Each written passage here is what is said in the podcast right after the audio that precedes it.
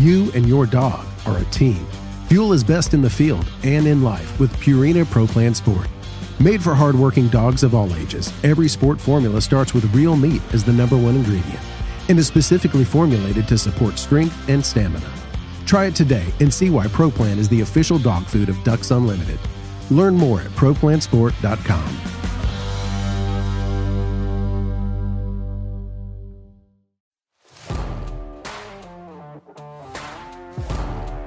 Welcome to the Ducks Unlimited podcast, the only podcast about all things waterfowl. From hunting insights to science based discussions about ducks, geese, and issues affecting waterfowl and wetlands conservation in North America, we bring the resource to you. The DU Podcast with your host, Chris Jennings. Today, we're going to continue on with the 2019 waterfowl survey. Um, I've got Dr. Tom Moorman, DU Chief Scientist, sitting here with me. We're going to dig into the diving ducks. Um, we'll kick it off with redheads. Uh, took kind of a little punch in the gut there at 27% down and uh, 0% change over the long term average, which shows some steadiness, but um, less than, well, a little over 700,000 birds counted this year. Yeah. So hunters, you know, over the long term, the population remains pretty healthy. This year, it did in fact decline, as you noted, significantly at about 27% for total breeding population of redheads. Typically, what we see in redheads is they're really sight uh, a lot of site fidelity, so they'll go back to the same wetland year in year out for nesting. Uh, same thing happens in canvasbacks, and the core of uh, redhead nesting tends to be Manitoba, Saskatchewan, a little bit over into uh, Alberta. That part of southern Canada, southern prairies, is really dry this year. Yeah. And so it's not to be unexpected that those birds probably forego nesting. Uh, some of them might you know, stop out in the Dakotas where it's wet, and we do in fact see a pretty significant response. Uh, you know, 40% increase in redheads in the Dakotas, for example. Uh, so th- there will be some production out of the Dakotas. Uh, redheads use more permanent wetlands and deeper wetlands, and so some of those in uh, Manitoba, Saskatchewan, Alberta will continue to hold a bit of water. Yep. Could be some nesting in there. If the water is still up into the cattails, they'll do okay. If it is pulled down out of the cattail and there's a mud flat, it's probably not going to end well for that brood. Yeah, and, and just to reiterate, I mean, hunters seeing down 27% from 2018. That's not the end of the world. You know, No. that's not something that people should expect. No, it's really not. And to be honest, I'm not sure as a as a really avid waterfowl hunter that I could tell you if I were say down on Laguna Madre where redheads winter in abundance that I would notice a difference. Yeah. Um, it all ultimately hinges on as we as we talk about these numbers and these breeding populations. Ultimately, at the end of the day, your success as a hunter hinges pretty heavily on weather and whether the birds are being pushed to migrate and all those kinds of things, local habitat conditions, regional habitat conditions. Lots of things factor into this. Yes, it matters if the population is high or low, but ultimately, you can have a really fantastic hunt even at the worst of times in a breeding population. Yeah, that's a good point. A good point to make. Um, let's move on to canvasbacks. I mean, they're down 5% this year, probably indicative of the habitat in the prairies.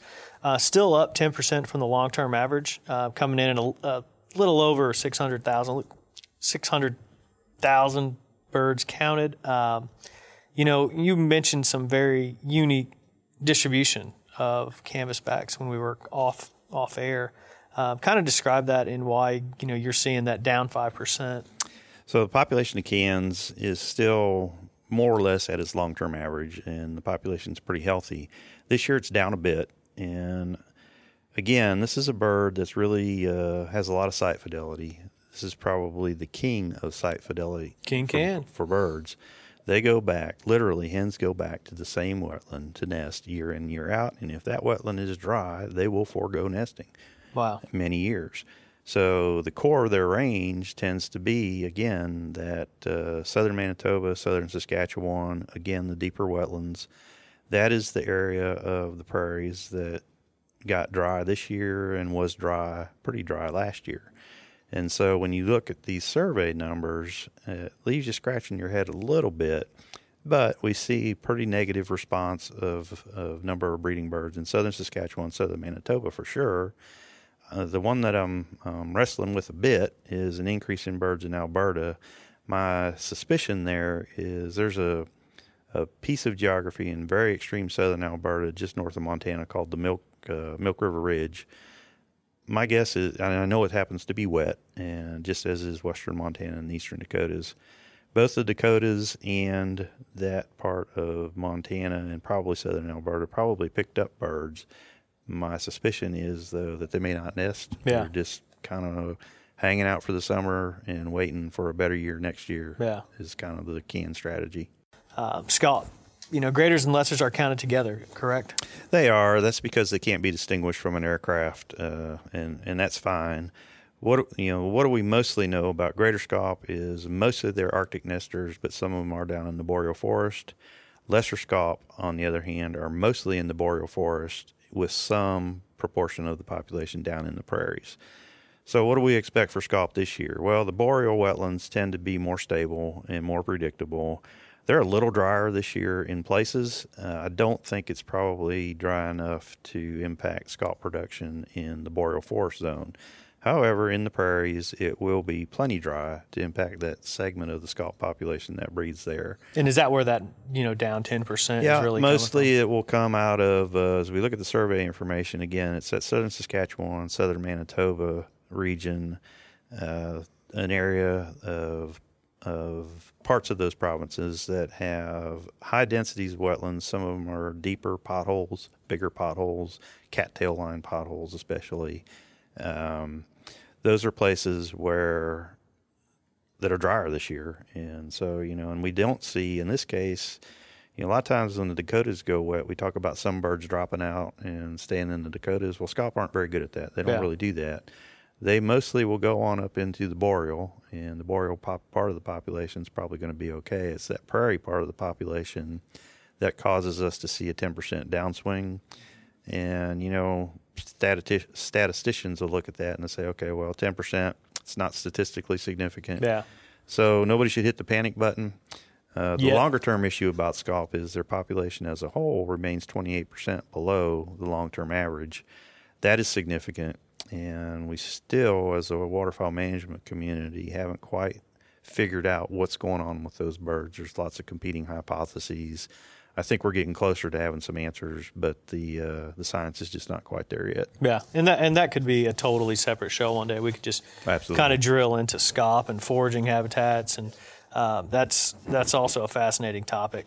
Well, hey, we just wrapped up the, the total 2019 waterfowl survey and those those short few shows. Uh, if you this is the first one, you can go back listen to hear about mallards, gadwalls, northern pintails. We you know we kind of went down the whole list, um, and any questions whatsoever, any thoughts, and need any more information, check out ducks.org slash duck numbers or just visit ducks.org and we'll point you in the right direction. Tom, thanks for joining me today. You bet, man. Appreciate it. Thank you for listening to this episode of the DU Podcast. Be sure to rate, review, and subscribe to the show and visit www.ducks.org slash DU Podcast for resources based on today's topics as well as access to more episodes. Until next time, stay tuned to the Ducks.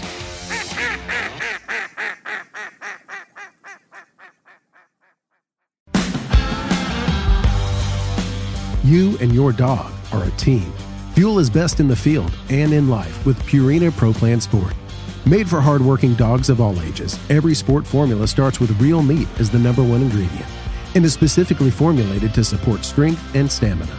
Try it today and see why ProPlan is the official dog food of Ducks Unlimited. Learn more at ProPlansport.com.